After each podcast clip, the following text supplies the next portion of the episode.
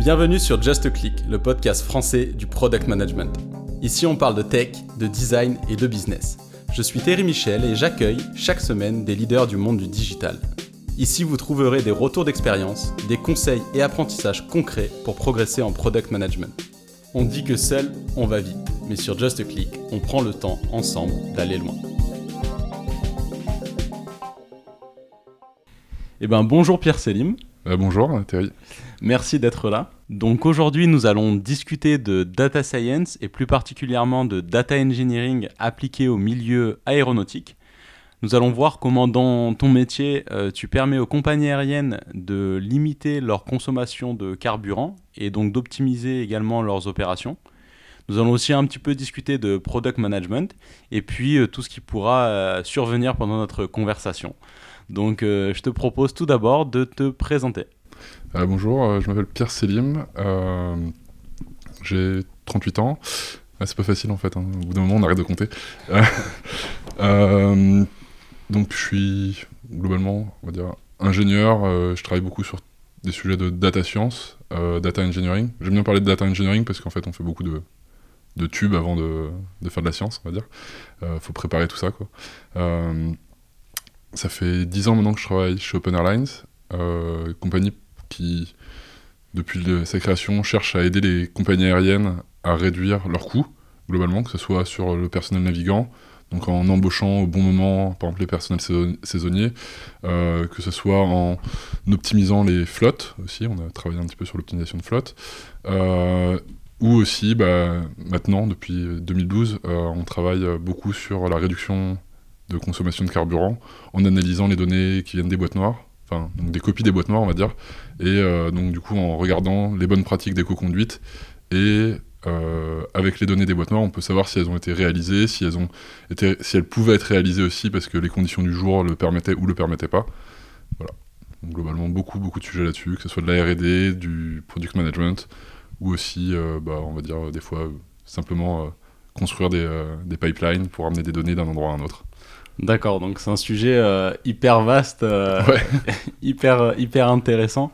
Donc Open, Open, Airlines, à la base, c'est une, euh, c'est une start-up, une scale-up. Comment vous vous qualifiez aujourd'hui euh bah, Alors moi, j'ai du mal à, nous qualifier parce que, on va dire, c'est un peu, euh, on a un peu un rythme de construction. Enfin, je veux dire, Alexandre, quand il a créé sa, compagnie, c'est un rythme de construction un peu différent de, des start-up qu'on peut connaître, qui vont très vite, très fort, très, très haut, on va dire. Donc lui, il a commencé en 2006-2007, tout seul au début. Donc à faire du, enfin, en fait, il a quitté Air France où il était à, à l'IT d'Air France. Euh, il, a, il a créé sa compagnie. Il a commencé par faire du conseil aux compagnies aériennes. Donc euh, vraiment euh, travailler sur les sujets qu'il connaissait. Lui, il connaissait très bien la, planification des, du personnel navigant. C'est dans ce domaine-là qu'il travaillait chez Air France. Donc il a commencé à aider sur ce sujet. Mais après, il s'est dit, bah tiens, ce serait pas mal. Enfin, je génère pas mal de, revenus en faisant du conseil, j'ai besoin d'aide pour, euh, pour continuer. Donc il a, embauché un ou deux ingénieurs, je ne sais plus exactement. Euh, ils ont même commencé à outiller du coup leurs conseils. C'est comme ça qu'en fait finalement on est devenu un peu éditeur de logiciels un peu au début pour outiller notre conseil. Euh, et on va dire en 2010 on a répondu à un appel d'offres Clean Sky qui est donc du coup de la recherche européenne sur, sur l'aérien. donc ça nous a permis de faire pas mal de R&D donc de financer une partie de la R&D. C'est le genre de projet où pour les PME, on est euh, financé à, je plus, 50 ou 75% de la R&D qu'on fournit dans le projet. Et, euh, de là, on a eu euh, cette idée de... En fait, on avait une plateforme qui commençait à se, construire, d'analyser les données des compagnies aériennes pour voir si elles utilisaient les pratiques d'éco-conduite. Donc, on a commencé à créer notre solution en 2012. En 2013, on l'a installé chez un premier client, on va dire. Euh, et tout ça sans, sans autre financement du coup euh, que euh, bah, les financements qu'on avait pu avoir de notre conseil ou les parties venant de subventions européennes. D'accord, ouais. Et, et, en fait, on a eu, on a eu une rentrée d'investisseurs en 2015. Donc c'est là où ça a vraiment commencé à s'accélérer, parce que si, je, veux dire, quand je suis arrivé en 2010, on était 4. D'accord. 5 avec Alexandre, du coup. 4 ingénieurs. en 2015, on devait être une dizaine début 2015, et euh, on va dire qu'en 2017, on était 25-30. Maintenant, on doit être une quarantaine, et on est sur euh, trois continents. Oui, donc forte, forte croissance à partir Forte croissance à partir de 2015, on va dire. Mais du coup, je pense que c'est quand même un peu plus. Enfin, c'est assez différent de, de start-up qui généralement se créent comme une start-up, alors que finalement, euh, Open Airline, c'était créé comme une PME. Et on est devenu une start-up sur un produit qu'on a fait accélérer grâce à des investisseurs. D'accord, donc à la base un produit qui vous, vous servait à faire votre service et en fait vous l'avez ensuite plus packagé pour pouvoir le vendre en, tant que, en tant que produit pour le coup à d'autres, à d'autres du coup aux compagnies aériennes, c'est là que vous... Euh, ouais, enfin, nos, clients sont vraiment quasiment exclusivement des compagnies aériennes. Après on a d'autres idées que ça, euh, on ne veut pas se limiter obligatoirement aux compagnies aériennes. Je pense fortement euh, aussi bah, à taper à la porte des, des gestionnaires de, de contrôle de navigation aérienne parce que, bah, en fait, globalement, eux, ils sont très intéressés par l'environnement. Globalement, par exemple, euh, la DGAC, dans ses priorités, il y a clairement, euh, en premier, la sécurité. c'est leur mission première et ça le restera, on, on en est tous conscients. Mais après, euh, tout ce qui est émission vient très, très, très rapidement dans leurs priorités. Et oui. Donc, juste pour préciser, la DGAC, du coup DGAC, donc c'est la Direction Générale de l'Aviation Civile, qui en France gère tout ce qui est service public, on va dire, sur l'aviation civile. Euh, vraiment, donc euh, ça va de, euh, du contrôle aérien aux procédures aussi. Donc ils construisent les procédures et construire des procédures plus efficaces aussi, c'est intéressant. Et là, bah, nous, on pourrait intervenir en termes de conseils, en tout cas, sur certains sujets. On a déjà beaucoup discuté avec eux. Il y a des sujets sur lesquels on a envie de travailler ensemble. Après, bah, c'est toute une histoire de faut qu'on on arrive à se rencontrer au bon moment euh, pour les deux, en fait, je pense. Parce que bah, eux, ils ont des projets, ils ont des, cycles de projets, et nous, on a les nôtres. Eh oui, c'est toujours plus compliqué. Donc, euh, c'est intéressant. Ouais, ouais c'est un sujet là quand même euh, puis, hyper. Puis si, enfin, en fait, moi, j'ai envie de dire, dans, le, dans la mouvance dans laquelle on est, où je pense qu'on essaye tous de réfléchir à un monde un peu différent pour demain, que ça soit avec moins de véhicules motorisés ça veut peut-être dire moins d'aérien, j'en sais rien, euh, ou euh, moins de croissance pour l'aérien, mais en tout cas, des procédures meilleures pour l'environnement, le, pour c'est gagnant parce qu'à tous les vols, la procédure elle est appliquée. Quoi. Et eh oui, et, vous clairement vous êtes en plein sur, sur cet axe où vous permettez de diminuer du coup in fine euh, les émissions de, de CO2. Voilà, le, le but c'est que globalement sur les émissions de CO2 ou en tout cas sur les, la consommation de carburant qui, qui est doublement mauvaise hein, dans le sens où on part sur une, sur, une, sur une ressource qui est limitée. Donc c'est limité, il y a un moment où ça va s'arrêter. Je ne sais pas si c'est maintenant, dans un siècle ou dans deux siècles. une ressource qui est limitée en tout cas. On part sur quelque chose qui détruit la, planète aussi. Donc c'est doublement c'est, une double peine. Euh, le carburant et le carburant de l'aérien est assez fort quand même. Si on, de mémoire, euh, je crois que si on comptait l'aérien comme un pays, ce serait le huitième pays le plus polluant ou un truc comme ça.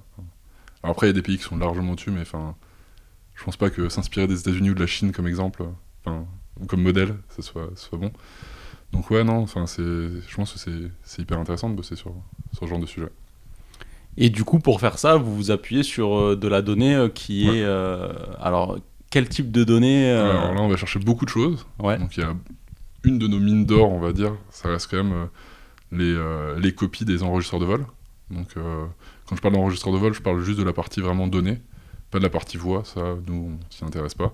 Il pourrait y avoir des intérêts, mais c'est tellement compliqué, rien que niveau, euh, on va dire, euh, privacy. Euh, enfin, il y a des choses qui se disent dans un cockpit qui, doivent rester entre l'équipage, je pense.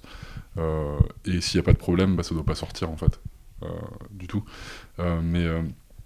Et du coup, pardon, pour préciser les enregistreurs de vol, du coup, ça, représente quel type de données? Qu'est-ce qui se cache Vraiment, qu'est-ce qui, se cache? Il va y avoir les vitesses toutes les secondes, par exemple donc soit les vitesses euh, air, donc qui sont enregistrées par les, par les sondes euh, de l'avion, la vitesse sol qui va être enregistrée par, par exemple le GPS, les positions GPS, les positions aussi de radionav, on va dire, quelles fréquences ont été euh, interceptées, quelles balises ont été interceptées, les modes de pilotage de l'avion. Donc si on pense à des avions comme, comme les, les, générations modernes des Airbus, donc on va dire 320 et tout ce qui est au-dessus, on a vraiment beaucoup de modes de navigation qui peuvent expliquer ce qui a, ce qui a été fait, parce que en fait, on, pilote plus directement l'avion, mais on donne des instructions à l'avion, pour être plus, on est un peu plus haut niveau, on va lui dire euh, maintiens ton cap, euh, fais, euh, une montée de telle façon, fais une montée bah, justement avec, une puissance plus faible, tout ce qu'ils appelle derated climb, Et ça, on peut le voir, on a vraiment tous les modes qui sont enregistrés dans, l'avion. Donc on sait exactement ce qu'a voulu faire le pilote, en tout cas, ou en tout cas ce que l'ordre qu'a donné le pilote. Des fois, entre l'ordre qu'on donne et ce qu'on a voulu faire, il peut y avoir des différences, mais le cerveau humain fonctionnant comme il fonctionne. Mais euh, en tout cas, vraiment, on peut vraiment voir ce qui a été demandé à la machine et du coup complété par les autres paramètres pour comprendre les, les impacts de ces ordres sur, euh, sur le débit carburant, sur euh, qui, qui est enregistré de façon très précise. Donc voilà, ça donne en tout cas de, de bonnes indications. On a aussi enfin, des trucs qui, pour les spécialistes, on va dire, qui peuvent être intéressants, c'est qu'on a vraiment la, la, quantité de carburant dans chaque réservoir. Donc on va pouvoir savoir quelle, enfin, comment bouge le, centre de gravité de l'avion, comment, enfin, comment évoluent les performances vraiment très, très précises de l'avion. Alors après, il faut des modèles et des, choses un peu compliquées par-dessus, mais on peut vraiment comprendre pas mal de choses sur le fonctionnement de l'avion. Et bien sûr, plus les, les enregistreurs sont de génération euh, on va dire, euh, récente, plus on a de, paramètres. D'accord, c'est un sujet, euh, sujet hyper, euh, hyper vaste. Du coup, au début, Open Airlines, as, as commencé, Open Airlines pardon, Ouais. tu as commencé du coup en, en tant que R&D engineer. Ouais. Euh, donc, euh, ce que j'imagine, la donnée, là, on a l'impression qu'elle est facilement accessible, euh, etc. Ouais. Que- que- quels étaient au, au départ, du coup, les, les gros challenges pour Alors- construire ce, ce, ce Alors en fait, ce qui est assez rigolo, c'est qu'on a commencé, mais euh, j'ai envie de dire presque à l'envers, mais comme beaucoup de choses, euh, enfin quand on, fait de la recherche, finalement on a travaillé au début sur des données qui étaient, euh, enfin qui nous étaient fournies. Enfin donc euh, on travaillait avec un consortium et les gens, en fait, par leur analyse des vols, nous sortaient les données presque de façon nettoyée en fait, et, belle et propre, et tout était beau à ce moment-là. C'est quand on a commencé à vraiment faire un produit qu'on s'est rendu compte, ah non mais en fait le monde il est pas tout beau, il est pas tout propre, et il va falloir nettoyer. Mais vraiment au début on, a, on avait des, beaux CSV. Sortis euh, probablement de, enfin, des outils euh, les plus modernes de l'époque euh, pour, pour avoir des choses qui sont, on va dire, utilisables par des ingénieurs. Donc c'était, enfin c'était agréable, on va dire. ça nous a permis, en fait, ça nous a aussi permis d'avancer sur un sujet qu'on connaissait pas obligatoirement très bien.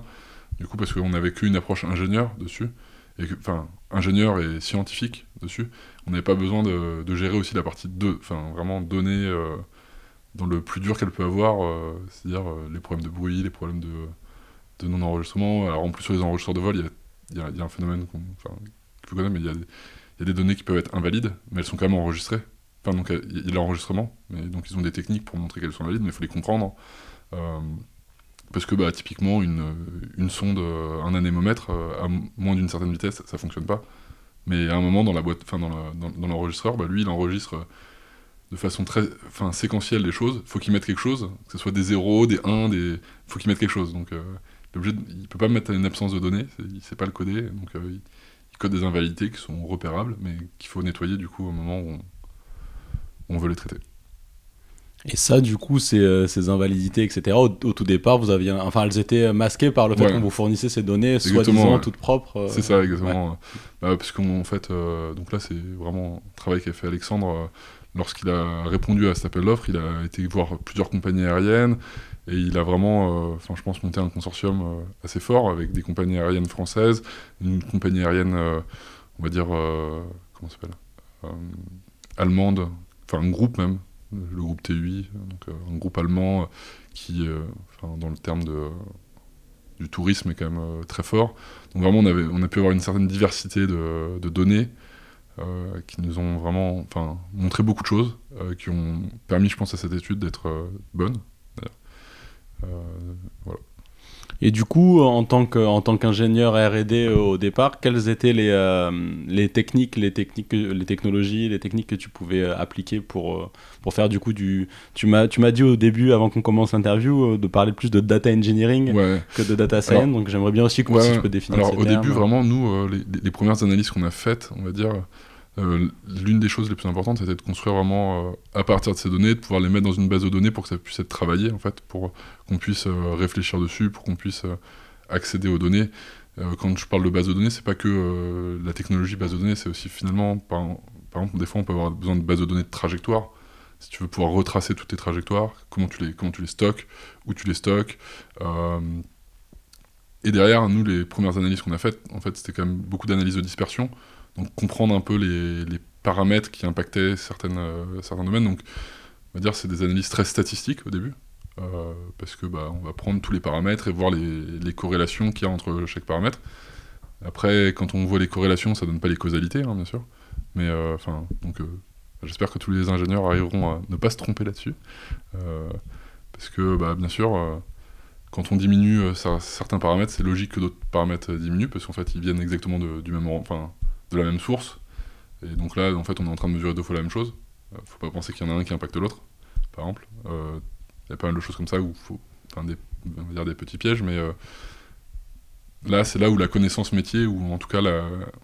moi je trouve que en tant qu'ingénieur, c'est là où on doit apporter la connaissance métier pour invalider certaines hypothèses ou dire ça, bah, ça je le sais parce que bah, en fait, quand on pilote dans un, avion, bah, si on fait ça, ça fait ça, c'est normal, c'est logique. Euh, c'est là où je pense que euh, on sous-estime des fois un peu la, qualité d'un bon ingénieur qui est de juste apporter sa connaissance sur une explication scientifique, on va dire, qui va enfin, sur une donnée scientifique qui n'est pas obligatoirement explicable, mais on voit une corrélation, puis finalement, bah, on, peut dire, bah non, elle est invalidée, ou oui, elle est, valide, et c'est là-dessus qu'il faut travailler. Et du coup, ça, toi, tu avais, donc, euh, si je dis pas de bêtises, tu as fait des études à l'ENAC et à l'ISAE, donc à l'École nationale de l'aviation civile, et euh, euh ISAE, alors là, pour l'acronyme. Super héros. Super héros, voilà. Pour les, pour les plus. Euh, pour les plus anciens Toulousains, on va dire. et, et, et, du coup, donc tu avais cette connaissance métier, tu. Ouais, on va dire que l'une des grandes forces, je pense, de l'ENAC, c'est d'apporter une connaissance très, très, très, très, très vaste des opérations aériennes.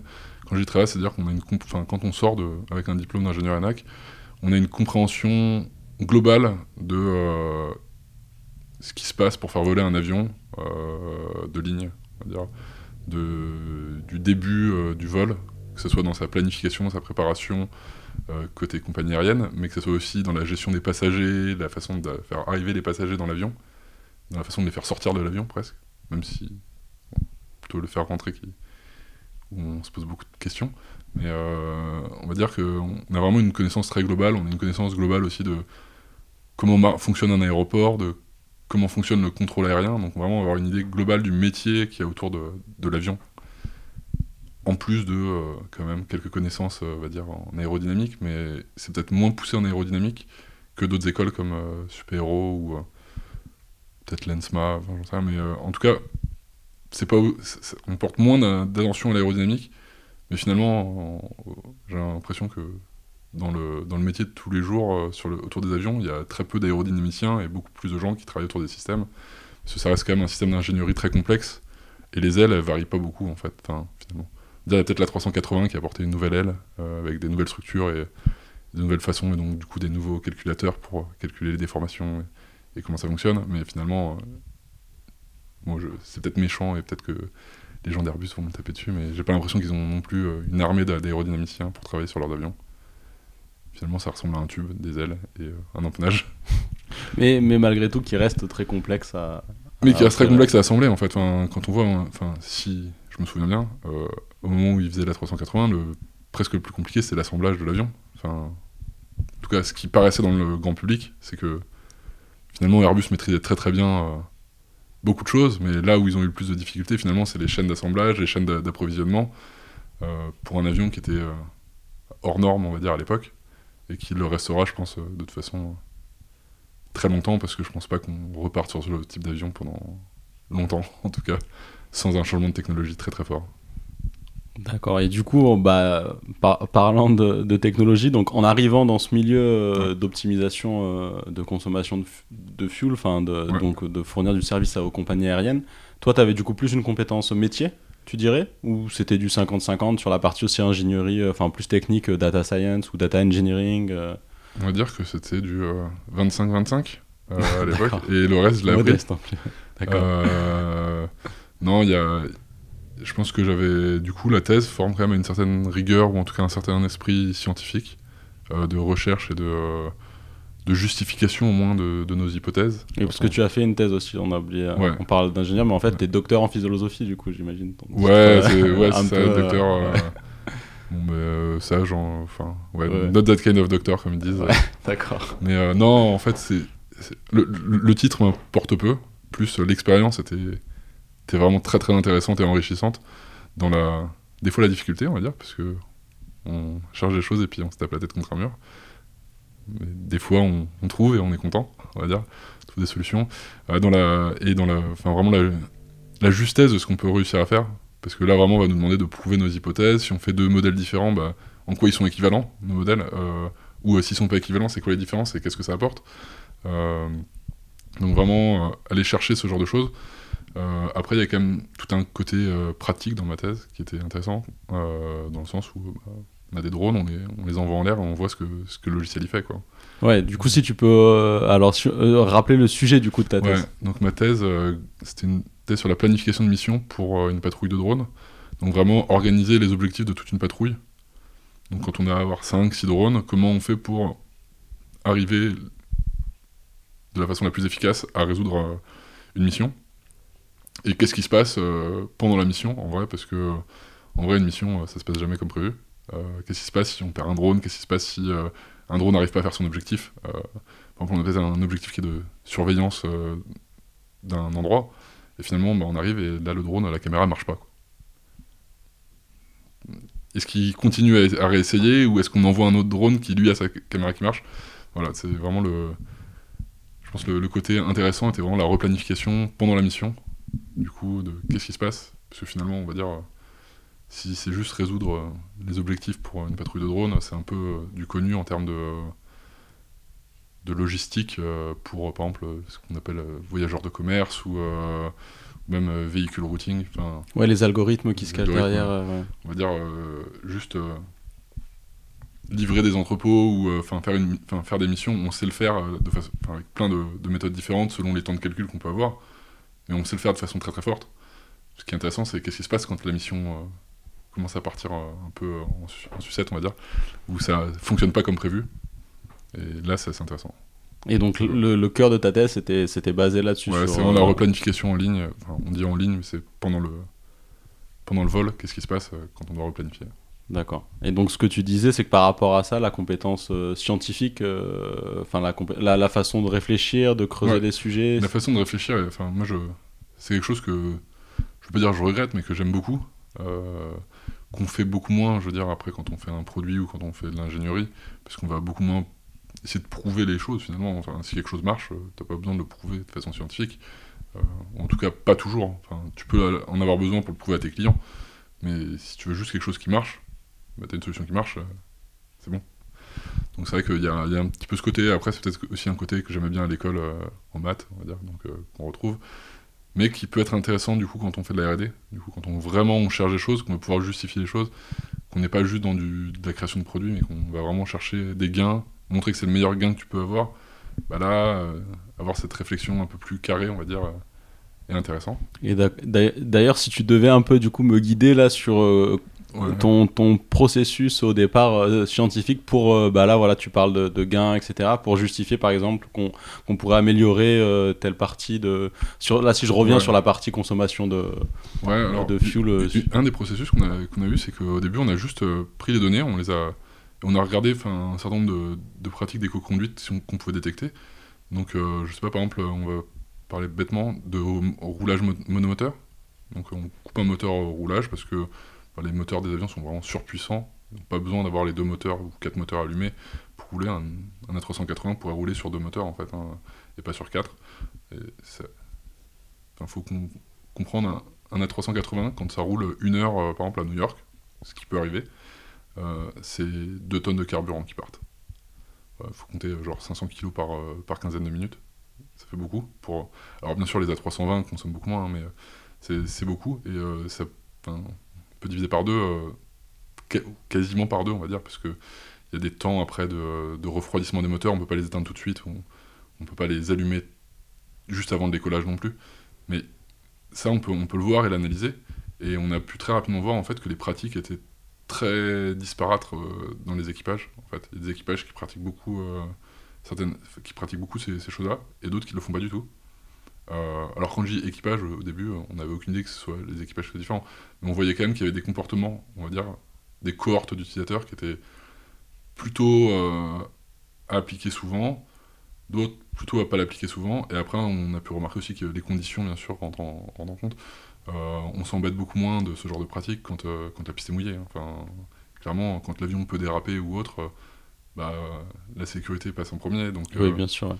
Donc sur les pratiques roulage monomoteur, c'est peut-être pas le cas, mais par exemple euh, sur le freinage, d'un avion, il y a ce qu'on appelle l'utilisation des, euh, des reverse, qui, bah pareil, en fait, l'idée c'est d'inverser en partie le flux d'air dans les moteurs, donc du coup d'envoyer un flux d'air très très fort, donc de mettre les moteurs à un, régime en général assez élevé pour faire freiner l'avion. En fait, euh, dans la majorité des cas, avec les systèmes de freinage actuels sur les, avec freins carbone, il euh, n'y a pas besoin de mettre ces, flux d'air très très forts. Euh, les moteurs en idle avec les, les rivers qui sont sortis suffisent sur du sec pour, pour freiner, parce qu'en fait, l'asservissement qui est sur les freins va, faire, va, de toute façon gérer une, une décélération, on va dire. on dit, bah, je vais être en médium, bah, il va décélérer à 2 mètres par seconde, par exemple, moins 1. Euh, et, euh, et le frein. Et ce qu'il faut voir aussi après, c'est que le frein carbone en, lui-même, sa façon d'être consommé, qu'on freine dur dessus ou qu'on freine pas dur dessus, c'est le nombre de freinages en général appliqués dessus qui, qui l'use le plus. Il y a un petit peu quand même la, dureté, mais beaucoup moins. En fait, c'est au moment où on relâche le frein, la matière s'en va. Donc euh, globalement, il faut mieux freiner dur, très fort sur un frein carbone que plein de petits coups qui était le cas sur les technologies euh, avec des freins acier, où on les usait moins en, faisant, euh, en limitant la vitesse et en freinant euh, plusieurs fois. D'accord, oui. C'est, je, moi j'ai plus en tête l'image, on va dire, de Monsieur Tout le Monde le tambour ou le disque avec les plaquettes qui se liment. Ouais, ouais, bah, en fait, alors, je suis pas un spécialiste des freins, mais je pense que les freins carbone, globalement, ça reste des espèces de grosses plaquettes hein, qui, sont, qui sont appuyées par, avec une autre plaquette dessus. Donc il y a une plaquette carbone qui, elle, euh, enfin, sert justement à, dissiper, à, comment à dissiper l'énergie euh, du freinage. Donc elle va chauffer, et au moment où on relâche en fait le frein, c'est cette partie-là qui va partir. Mais en fait, il y a à peu près la même quantité qui chauffe selon le freinage. Enfin, ça n'a pas beaucoup changé. Euh. D'accord. Donc globalement, les, moi, de ce que je comprends des compagnies aériennes, c'est que les coûts sont très très liés au nombre d'utilisations. D'accord. Et donc, et donc c'est ces, bonnes pratiques Comment, à partir de la donnée, déjà, déjà euh, comment tu vas traduire cette donnée euh, en bonne pratique Sur quoi tu t'appuies Enfin, vraiment, euh, bah, je reviens sur ce, cette, ton process derrière de, de, penser sur comment tu, tu travailles cette donnée pour en arriver Déjà, au début, on... le process, il a été assez bête. Enfin, on va dire assez bête. On s'est pas posé trop de questions. On a pris. Enfin, il y a l'association internationale de transport aérien, IATA, là, qui publie depuis je sais pas, 2007 ou 2009 un, livre qui s'appelle euh, livre de bonnes pratiques euh, de, conduite. Donc on a pris euh, ce livre, on a regardé bah, à partir des données qu'on a, qu'est-ce qu'on peut essayer de, comment on pourrait essayer de repérer les choses dans, les données. Donc par exemple, on va dire si on prend tout ce qui est pratique de continuous descent, donc que ce soit CDO, CDA, enfin il y a plein d'acronymes selon les périodes et les, les envies. Mais en fait, globalement, l'idée, c'est de ne pas mettre de, puissance moteur lors de la descente, ou de laisser la descente en idle. donc ça, bon, on s'est dit, mais comment on peut essayer de le détecter? Il y, a deux, il y a deux choses. Nous, on a la trajectoire de l'avion, donc on va pouvoir voir quand l'avion fait des paliers. S'il fait des paliers, a priori, il y a deux façons de faire des paliers. Hein.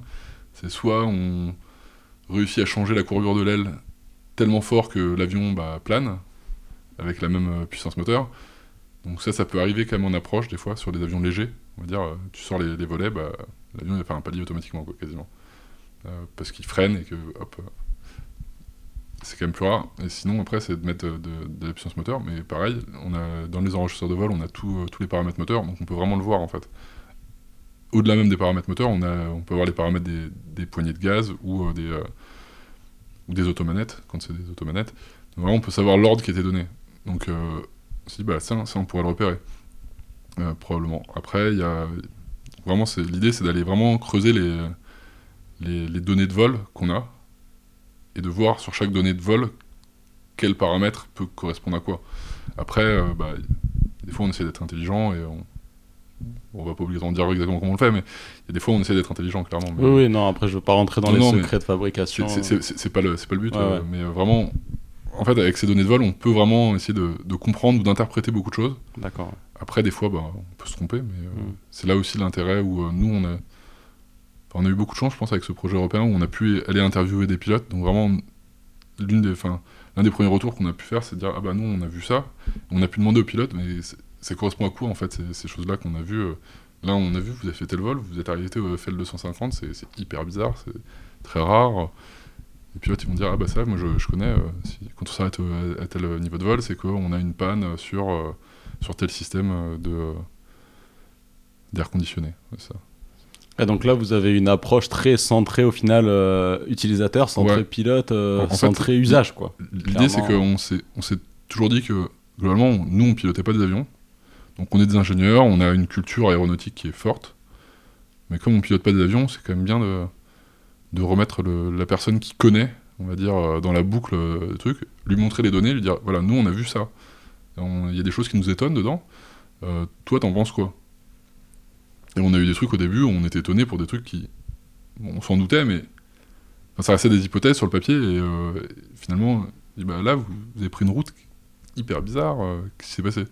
Et le pilote, il, il fait Attendez, donnez-moi la date du vol, il a été récupéré la date du vol, et puis une semaine après, il revient avec des cartes et tout, et puis il me montre les, les cartes des ouragans, en fait, dans le truc. et- Bah, en fait, euh, oui, bah, des fois, euh, on utilise des routes qui sont complètement. Enfin, qui seraient pas enfin, qui paraissent non optimales, euh, ou qui paraissent faire des détours, bah, parce que bah, pour la sécurité, on va pas passer dans un ouragan, quoi, enfin, ou dans un cyclone. Bien sûr, ouais. Ça, paraît bête, mais enfin, c'est des choses comme ça. On peut voir aussi beaucoup de dispersion sur la trajectoire, sur euh, tout ce qui est poteau noir, enfin, tu sais, la trava- quand on traverse la, la zone de convergence intertropicale.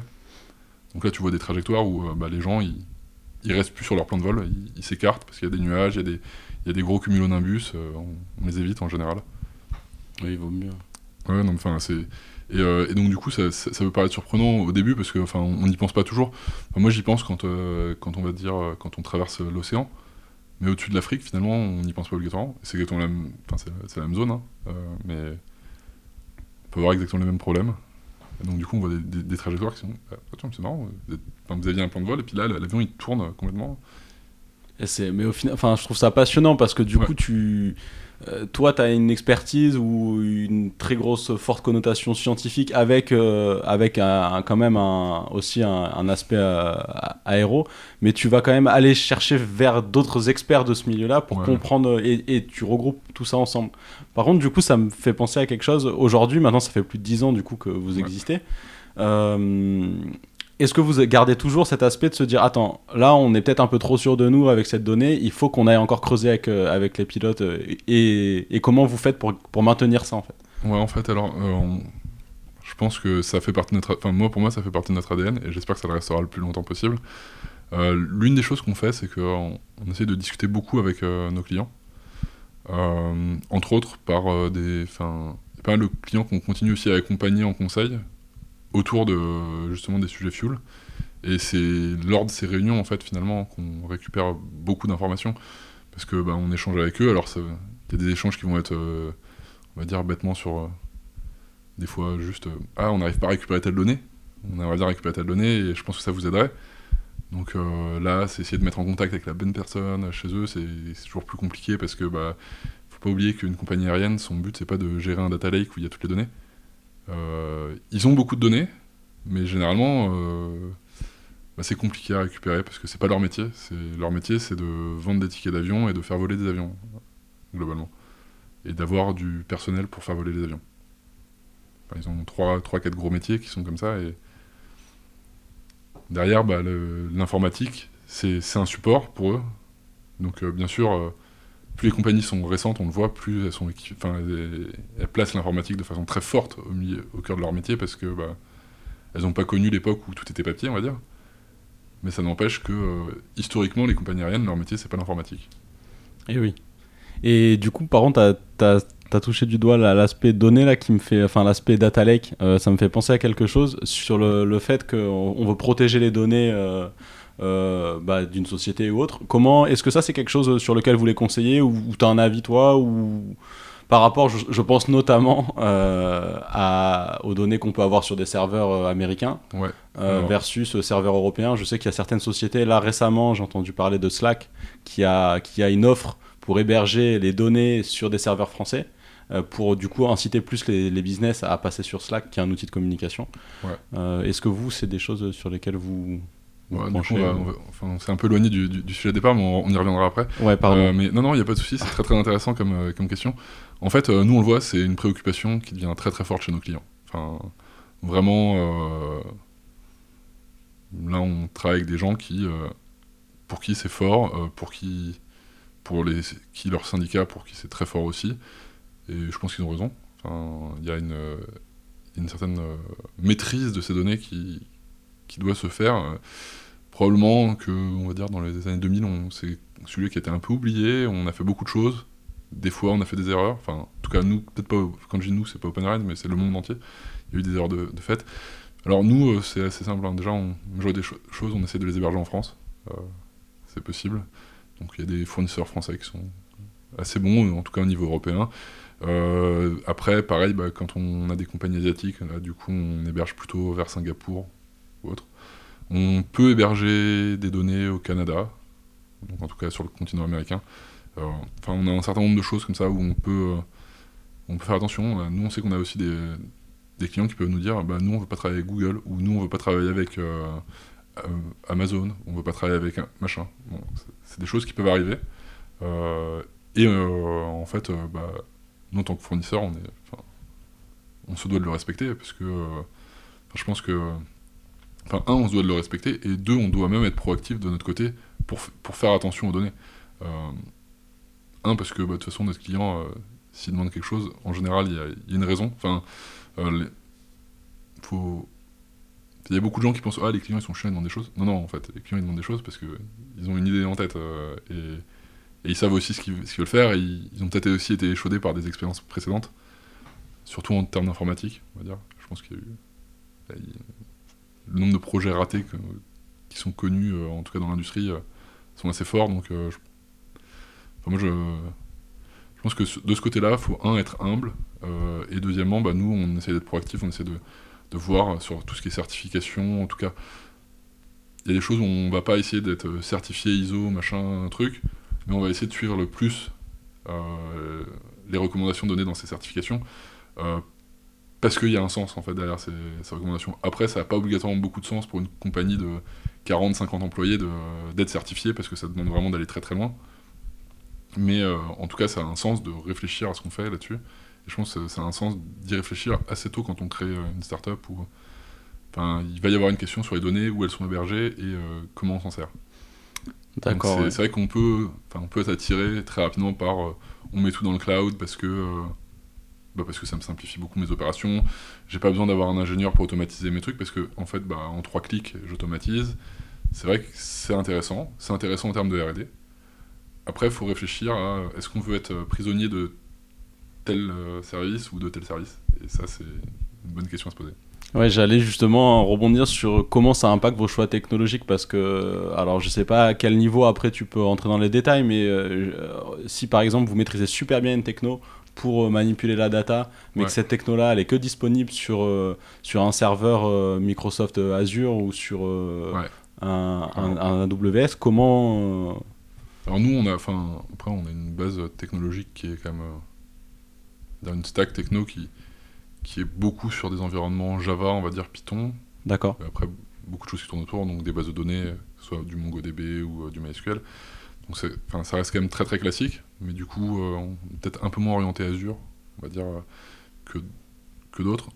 Mais globalement, en fait, par exemple, si on parle juste de stockage de données, bah, il y a un moment, c'est bien compliqué, il faut savoir stocker les données.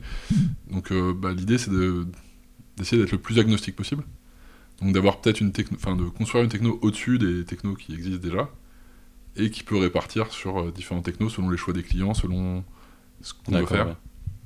Et euh, qui puisse avoir des, euh, on va dire des, des fonctionnements par défaut ou des, d'autres fonctionnements qui font que bah, on va réussir à, satisfaire les, les, exigences de tous. Quoi.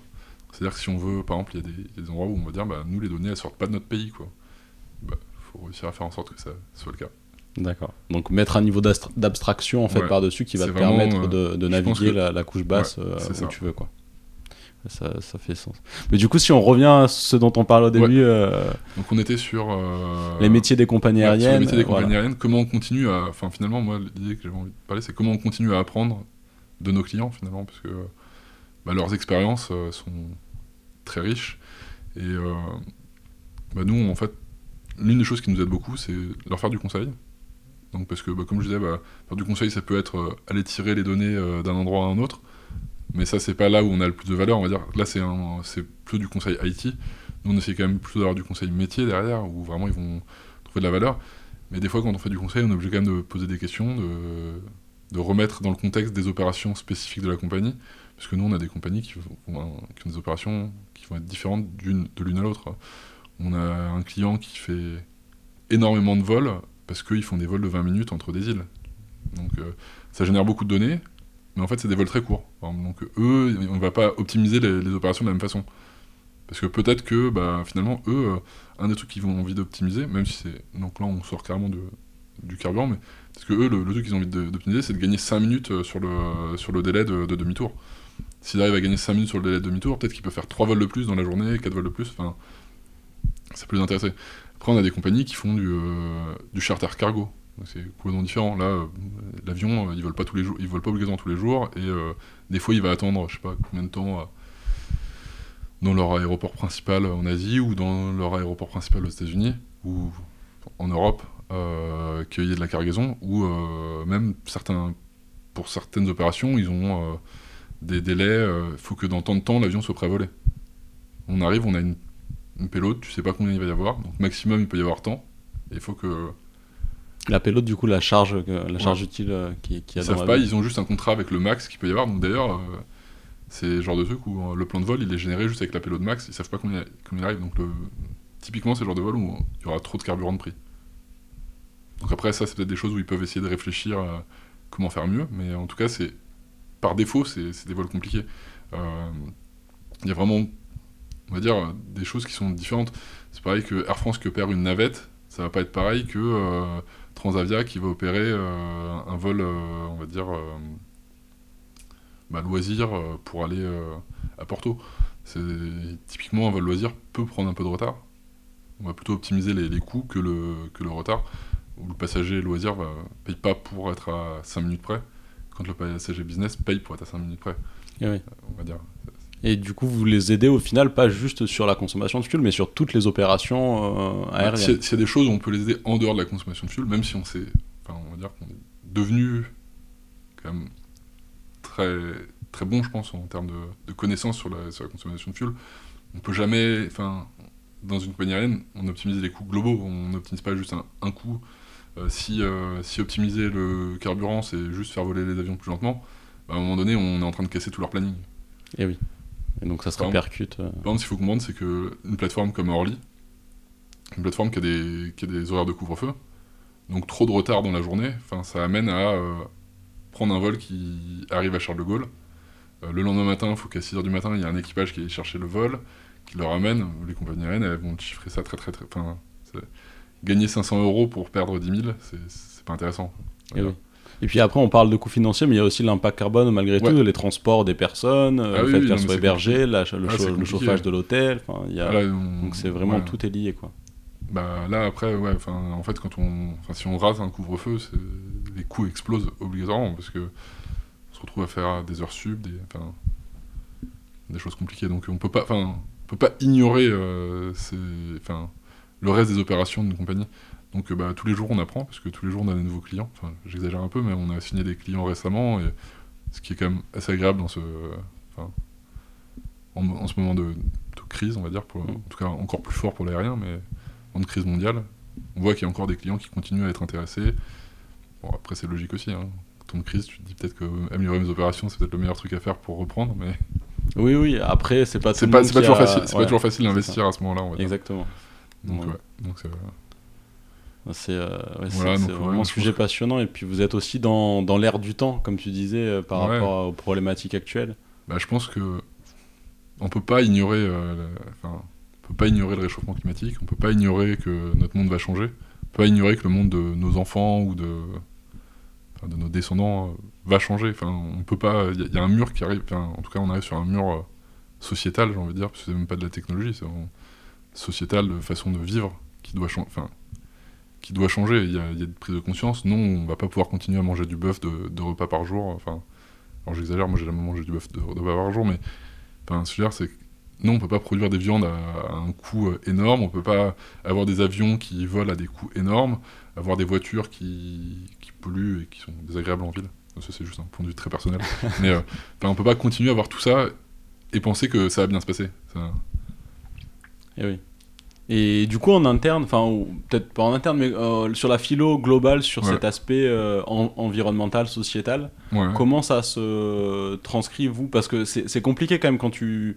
Ton client, c'est une compagnie aérienne, son, son but, c'est quand même de grossir ses. Enfin, euh, c'est pardon ces lignes enfin de faire de plus en plus de trajets différents pour pouvoir vendre plus de tickets si je simplifie peut-être que je simplifie trop et que je comprends pas bien leur non non non bah non enfin euh, je pense que si on enfin si on veut résumer après c'est vraiment que mon point de vue hein, mm.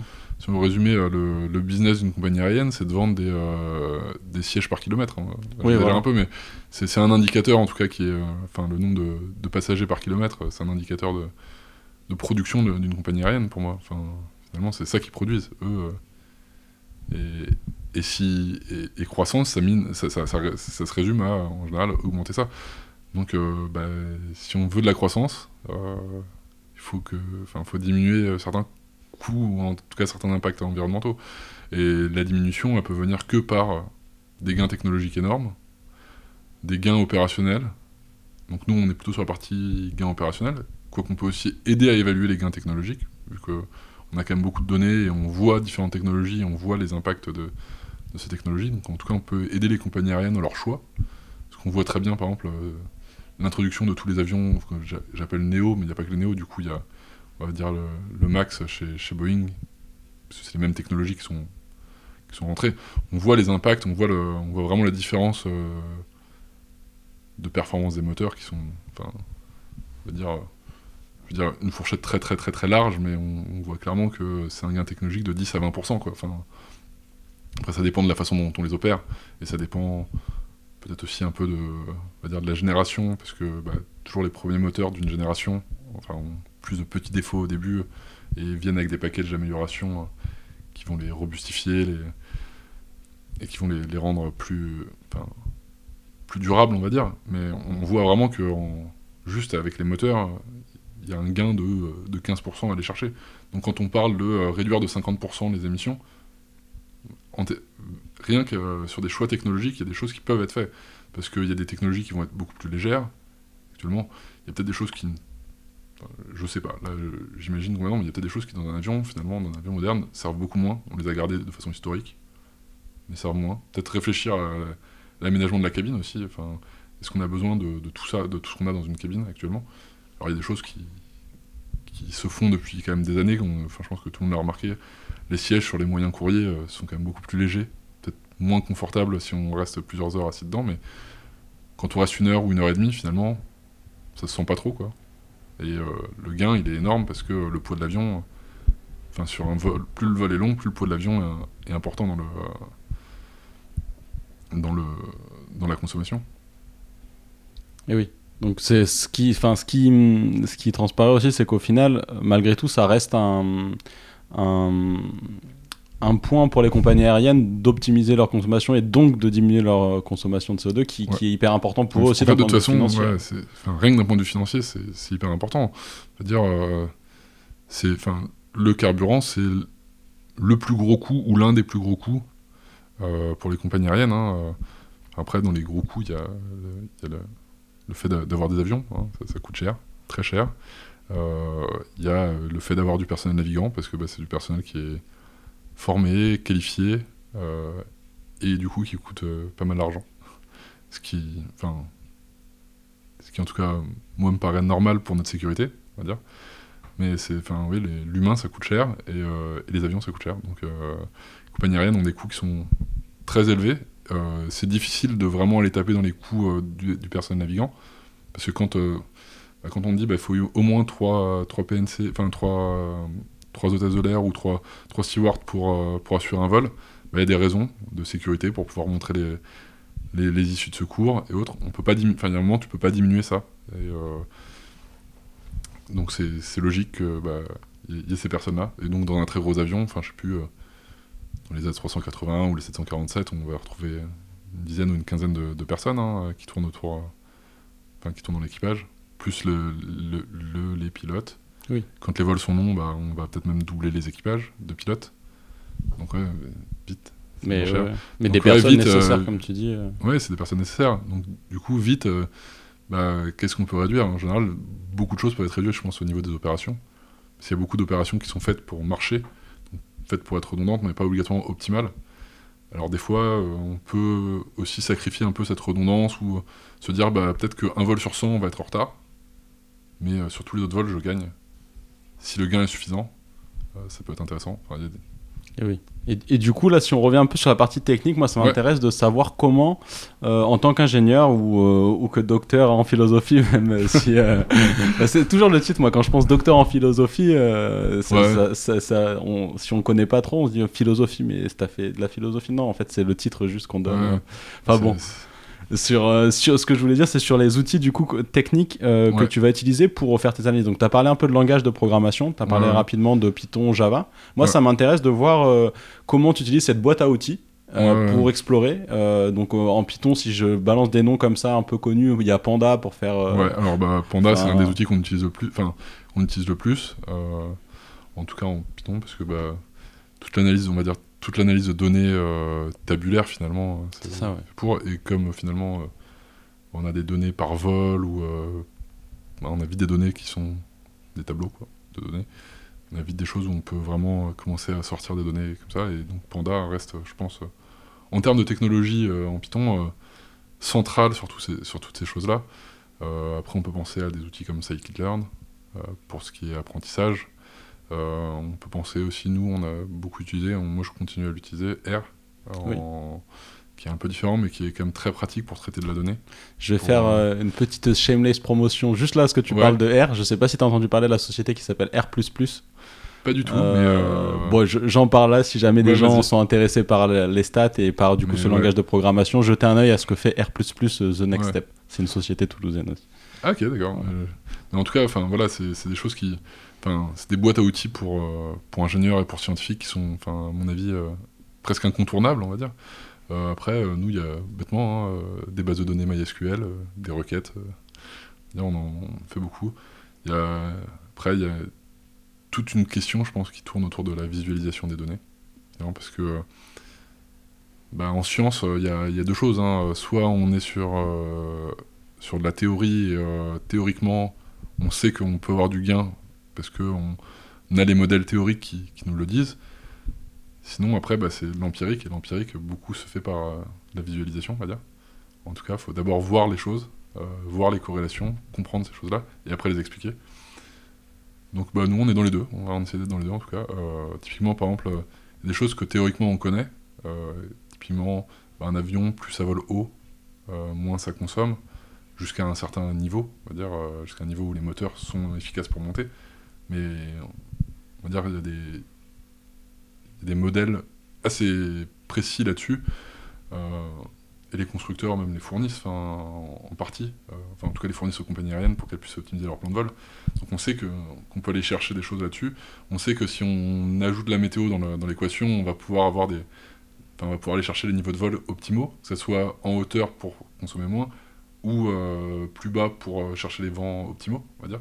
Mais enfin, ça, on le sait, donc à la limite, on n'a pas vraiment besoin de le, visualiser. On va aller le chercher, on va aller le comprendre avec les données qu'on a.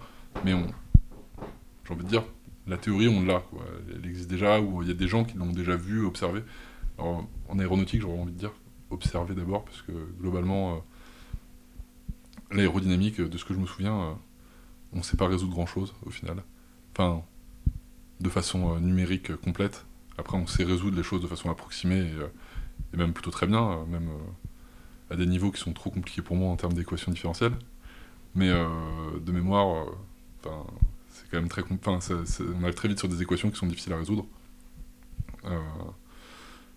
et la connaissance aérodynamique vient très vite de beaucoup de choses qui sont testées en fait. Enfin, on se dit, bah, ça va marcher, on met, dans une, on, met dans une souffleuse et on regarde ce que ça donne ça, ça aussi, c'est un autre aspect, je trouve passionnant de se dire qu'en fait, il y a beaucoup de choses. Euh, il y, a, y, a, bien sûr énormément de, recherche, mais de l'observation également. Enfin, je pense que l'aéronautique et, l'aviation, même maintenant, euh, est passionnante pour ça, pour les, pour les gens qui sont scientifiques, c'est qu'il y a vraiment de la science empirique, euh, pure et dure, parce qu'à un moment donné, les calculs sont trop compliqués, les calculs de déformation des ailes sont trop compliqués, donc quand on veut se moquer d'un aérodynamicien, on dit qu'il sait faire le calcul que sur un profil, quoi.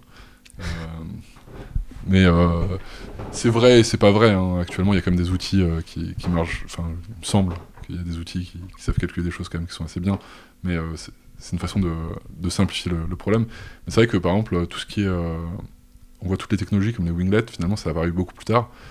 Parce qu'en vrai, on calculait que sur des profils à l'époque. Et euh, bah, du coup, la fin de l'aile, euh, on savait qu'il y a des choses qui se passaient, mais comment ça se passait, tout ça, on n'était pas. Enfin, en tout cas, on maîtrisait pas suffisamment. Après, il faut aussi savoir construire. Parce que c'est bien de connaître le modèle le plus précis d'une aile comme on le voit là, quand ils font des, des dessins d'artistes, on a des belles ailes courbées avec. Il n'y a pas de winglet, mais il y a, y a un petit bout qui remonte un peu comme des ailes d'oiseau. Mais finalement, après, il faut savoir le construire, ça. Et oui, après, ça, c'est d'autres challenges. Donc, il y a des.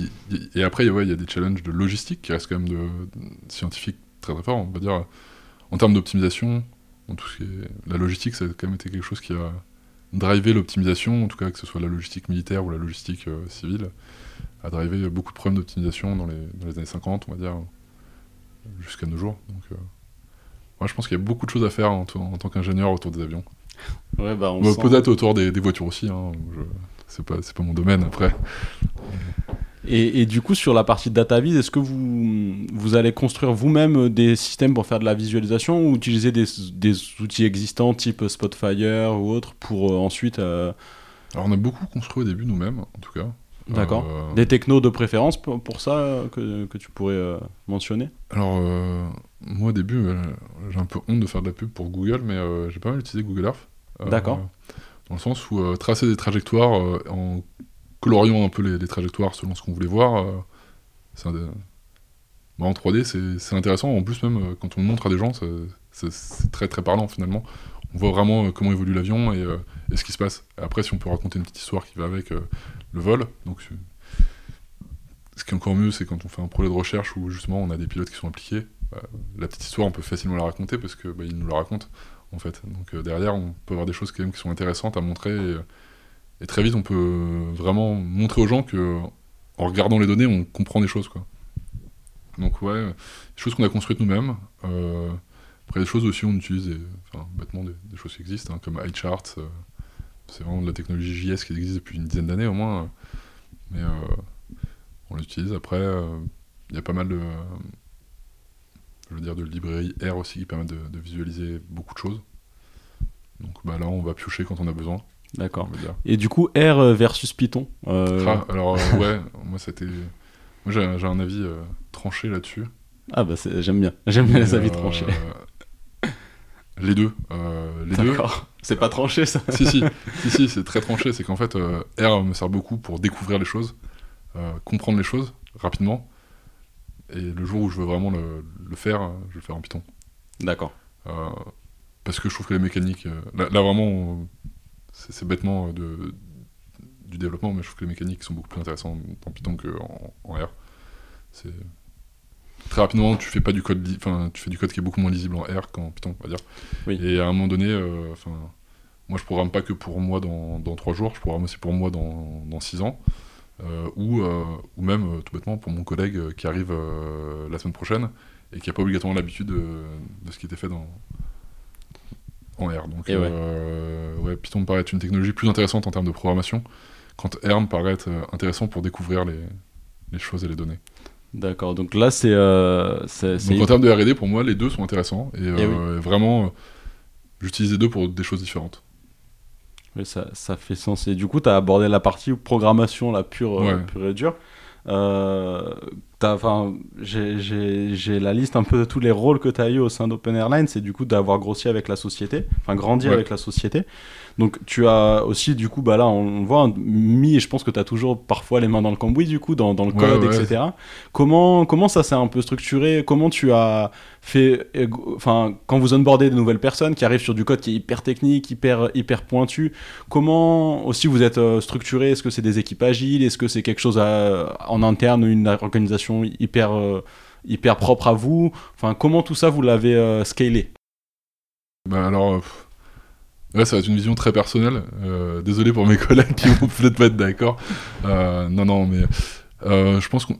Va dire qu'on avait commencé avec 4, c'était une gestion, là, on va dire, presque, presque traditionnelle, euh, en fait, traditionnelle, mais pas vraiment. Euh, mais en tout cas, on avait des tickets et euh, on prenait les tickets dans un certain ordre défini par la personne qui était responsable, enfin, en tout cas par la personne qui était le plus senior dans l'équipe, parce que finalement, on n'avait pas de chef d'équipe, enfin, il y, a le président actuel, mais qui intervenait pas obligatoirement sur les sujets techniques, même si nous, nous donnait des pistes et des orientations. on avait un, développeur plus, senior qui, nous arrivait un peu plus sur du coup, bah, on va faire ça, on va faire ça, euh, on va écrire telle spécification, et, ainsi de suite. C'est compliqué de parler, enfin, on va, pas, on, va quand même pas dire qu'on était sur du cycle en V parce que c'est pas vrai. Quoi. Mais, euh, on était plus sur un cycle où euh, on prenait les choses dans l'ordre d'un chef de projet. Quoi. Même s'il n'avait pas ce titre-là, une personne qui faisait vraiment le, rôle de chef de projet qui, qui nous alimentait tous un peu là-dessus. Euh, en 2012, on devait être 5 euh, ou 6, peut-être 7 en tout cas, bah, il y a une des personnes de l'équipe qui a suggéré, comme, comme piste d'amélioration, de, regarder Scrum en fait, et de regarder les méthodes agiles plus largement. Donc bon, on s'est dit, bon, on va, on va faire ça. Ça paraît intéressant. nous, en fait, voir des itérations, on apporte de la valeur, toutes les itérations, pouvoir voir bah, c'est intéressant en interne parce que ça permet, euh, on va dire, au, fondateur de l'entreprise de, de, rester toujours en, en, ligne avec ce qui est fait, de comprendre ce qui est fait, de suivre ce qui est fait, parce qu'il a toujours eu ce désir de s'impliquer fortement euh, et d'apporter un peu sa patte dans les idées, on va dire, au moins. Et ça, je pense qu'il continuera tout le temps, parce que parce qu'il aime bien maîtriser, il aime bien euh, il apporte une certaine vision, on va dire. Et, euh, ça, ça lui a apporté ça, déjà, c'est que bah, finalement, toutes les trois semaines, on a une discussion avec lui sur ce qu'on fait. Euh, bon, envie de rentrer dans les détails des, des comment s'appelle là euh, Des cérémonies. Des cérémonies, parce que finalement, euh, quand, avec les années, on s'aperçoit que c'est pas vraiment les cérémonies qui comptent, mais c'est le, ce qu'on y met derrière, en fait, la philosophie qui est derrière. là, je alors c'est, enfin, c'est, hyper intéressant que tu dises ça là, parce que du coup, le moment où on enregistre cet épisode, tu l'as pas, t'as pas pu encore l'écouter parce que l'épisode numéro 4, euh, j'ai interviewé Emmanuel qui est un coach agile et dont on parle d'agilité de Scrum. Et ce qui en ressort vraiment de cet épisode, c'est qu'à la fin, il dit Scrum, c'est juste un cadre de travail, mais ce qui compte, c'est la philosophie, c'est l'état d'esprit. L'état euh. d'esprit. Donc je te laisse vraiment que, je pense qu'on est d'accord. Hein. ce qui compte, c'est l'état d'esprit de l'équipe. Enfin, finalement, que toute cette équipe adhère à euh, bah, toutes les. Enfin, régulièrement, on revoit ce qu'on a fait. Régulièrement, on réfléchit à nos priorités. Régulièrement, ça veut pas dire de changer de cap tous les jours. Parce que, enfin, toutes les trois semaines, c'est bête. Mais des fois, on peut se dire ah tiens, on a fait ça, mais c'est pas exactement ce qu'on voulait faire. On peut pas le réorienter un petit peu, on peut pas l'améliorer. Qu'est-ce qu'on peut faire pour l'améliorer rapidement? Est-ce qu'on continue sur cette idée aussi? Parce que ça se trouve, bah, en fait, hein, après un peu de conception, on s'aperçoit que ça va, ça va dans le mur. Donc c'est vraiment cette philosophie qui est intéressante parce qu'elle apporte, elle apporte en interne, je pense, elle apporte aussi en externe. Parce qu'en externe, on apporte des nouveautés régulièrement. Alors, euh, après, on peut croire que ça apporte beaucoup de features tous les. Non, ça apporte quelques nouveautés régulièrement, on va dire. Mais c'est ça qui est intéressant, c'est que finalement, je pense que l'agilité, à la fin, globalement, on va plus vite, mais c'est pas ça qui est le plus intéressant. C'est que globalement, on construit le meilleur produit, je pense. Parce que bah, on peut montrer à des gens régulièrement les choses. On n'attend pas un an avant de se dire qu'on a fait fausse route. Ou on n'attend pas un an avant de se dire qu'on est sur la bonne voie et qu'il faut continuer. Donc on sait qu'il faut continuer, et si on sait qu'il faut continuer, bah, peut-être qu'on va foncer quoi, dedans, quand on a la, bonne chose. Donc c'est. Je pense que ça, c'était un, un, des changements euh, radicaux et, euh, et bénéfiques qu'on a eu. Euh, et ça a structuré la façon de, de, enfin, ça a structuré un peu la façon de grandir. Alors après, en 2016, on s'est structuré un peu en équipe. C'est-à-dire qu'à un moment donné, quand il y a plus de 20 personnes, tu peux pas avoir juste un Scrum à 20, c'est pas possible. ça, ça marche pas très bien. Enfin, en tout cas, ceux qui. moi, j'aime bien la théorie de un Scrum, ça marche bien avec deux pizzas. Euh, oui, c'est Jeff Bezos qui a, qui ouais, ça, je crois. Deux pizzas. C'est peut-être une image, et peut-être que des fois c'est trois, ou peut-être que des fois c'est une pour les équipes, selon le travail qui est fait. On va dire, faut vraiment pas prendre au pied de la lettre le truc, mais il faut vraiment comprendre qu'un Scrum, ça marche pas très bien à beaucoup. Parce qu'à la fin, quand on va au daily, qu'il y a 20 personnes à parler, bon, euh, c'est compliqué de retenir ce que 20 personnes disent. Enfin, globalement, notre cerveau, il n'est pas, il est pas fait pour retenir 20 choses en, un temps très court. 4, 5 items, on peut le retenir en un temps très court. 20, non. Donc on a structuré un peu en équipe, donc vraiment des équipes qui vont être plus sur la spécification, la R&D, une équipe qui va être plus sur la plateforme, l'ingénierie, on va dire, et, après on va avoir une, équipe qui est plus sur la, partie client et implémentation. Mais vraiment c'est en tout cas, au niveau technologie, c'est ça qu'on a vu. Après, bah, bien sûr, il y a, d'autres équipes hein, euh, qui sont obligatoires. Euh, on va dire, euh, un produit, ça, ça marche que s'il est vendu. Donc, il y a bien sûr des, vendeurs. on a aussi une équipe de communication, marketing. Donc, là, c'est assez intéressant parce que finalement, c'est des gens qui se retrouvent à travailler avec tout le monde dans l'entreprise. Parce que le contenu marketing, finalement, il est aussi créé par les ingénieurs. Et donc, je pense que c'est une équipe assez cool. Bah, je pense c'est cool pour eux et en tout cas ça se sent que qu'ils le message qui, qui, transparaît dans ce que tu dis c'est que ouais ça a l'air ouais ça, ça a l'air sympa. Bref, moi après euh, vu que je, suis là depuis longtemps un peu tout on va dire euh, parce qu'au début quand on est dans une entreprise il euh, n'y a pas d'équipe de vente et donc du coup bah c'est le fondateur qui va vendre mais il faut bien qu'il emmène des gens aussi pour l'aider à vendre donc on fait des salons de, vente on fait alors j'ai pas fait de la compta, c'est ce que j'ai pas fait. Mais bien sûr, bah, on écrit des articles de blog, on, fait des spécifications, on, code des choses. Donc euh, ouais, ça c'est vraiment le côté cool de travailler dans une, dans une PME ou une start-up, j'ai envie de dire, c'est qu'on peut toucher à beaucoup de choses. Ouais, l'aspect ouais, vraiment, vraiment touche à tout. Ouais. Et, et, du coup, sur la partie, euh, encore une petite, petite question technique, euh, ça m'intéresse d'avoir ton, ton avis euh, par rapport à la masse de données que vous pouvez traiter. base de données relationnelle versus non relationnelle. alors, on va parler de MongoDB, de SQL. Ouais, et ben, alors là, on pourrait avoir des débats très très longs et on peut se je pense que bon, on, se bat toujours là-dedans en fait, euh, à savoir à quel moment on, met pas quelque chose dans une base de données relationnelle. Moi, globalement, euh, je suis plutôt base de données relationnelle. Euh, on sert beaucoup aussi des bases de données, enfin, on va dire NoSQL, beaucoup pour tout ce qui est, on va dire, action utilisateur et préférence utilisateur et autres, parce que finalement, ça, on n'a pas envie trop de s'embêter à structurer ces choses-là, mais ouais. Je, je pense que le NoSQL a moins de, enfin, a eu beaucoup de, de traction euh, début des années 2010. On a beaucoup moins maintenant. Euh, il y a eu aussi des progrès qui ont été faits. Euh, MySQL, maintenant, on peut mettre des, des colonnes JSON. Enfin, je recommande pas de le faire partout hein, et de façon bête, mais on va dire, il y a des changements qui font que finalement, j'ai pas l'impression que ce soit vraiment. Enfin, moi après, c'est peut-être mon côté ingénieur euh, un peu back-end des fois euh, qui qui comprend pas, mais je, me sens plus à l'aise, on va dire, avec du MySQL. Ou euh, du PostgreSQL. Hein, oui, oui. oui, après, oui. Et par rapport, du coup, Technoback, tu as parlé de Java. J'imagine, du coup, c'est du J2E Spring ou ça. Ouais, donc il y, y, a du Spring. D'accord. Spring Boot et autres. Ouais, ouais.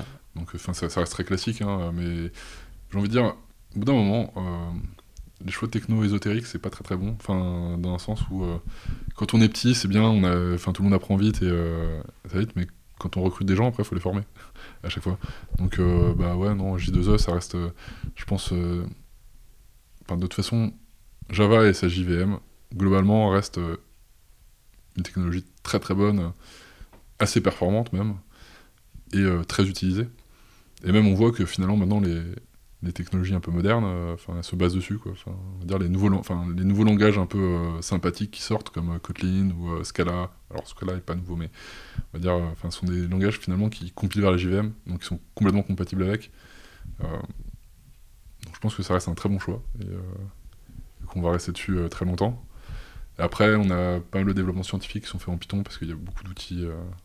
là, c'est vraiment juste, il y a les frameworks pour faire, pour faire les choses les gens les font avec ça, donc euh, pas aller ailleurs. Hein. Euh, Bien sûr. Et après, l'interface entre du Java et du Python, vous avez des middleware type Flask, ce genre de choses ou enfin comment ça s'intègre? Je me, je me pose la question de comment j'ai des algos voilà scientifiques hyper qui font des, des, trucs hyper pointus en Python et je veux que ça soit industrialisé, que ça rentre dans mon backend Java. Euh, Alors on a plusieurs choses. on a on a un peu de Flask pour certaines choses. Vraiment pour faire du, enfin, quand on veut faire du microservice, finalement, Flask, c'est incroyablement efficace. Après, on met peut-être un, un, load balancer par-dessus et, et, on a quelque chose de sympa. mais après, on a aussi juste bêtement des traitements unitaires qui sont faits en Python.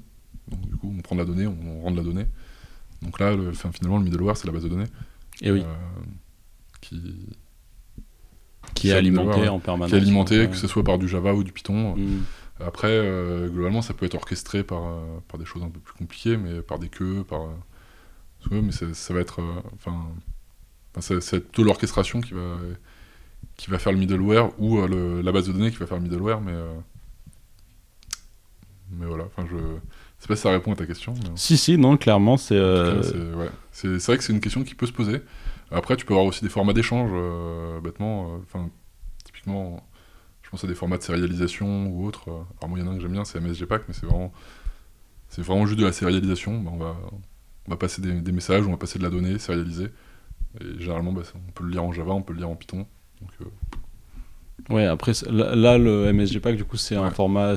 Ça ressemble, ça ressemble à quoi comme. Euh, en fait, c'est un format qui va. Euh, enfin, un format intéressant parce que, par exemple, nous, on travaille aussi beaucoup avec le CSV, bêtement, hein, comme beaucoup d'ingénieurs scientifiques.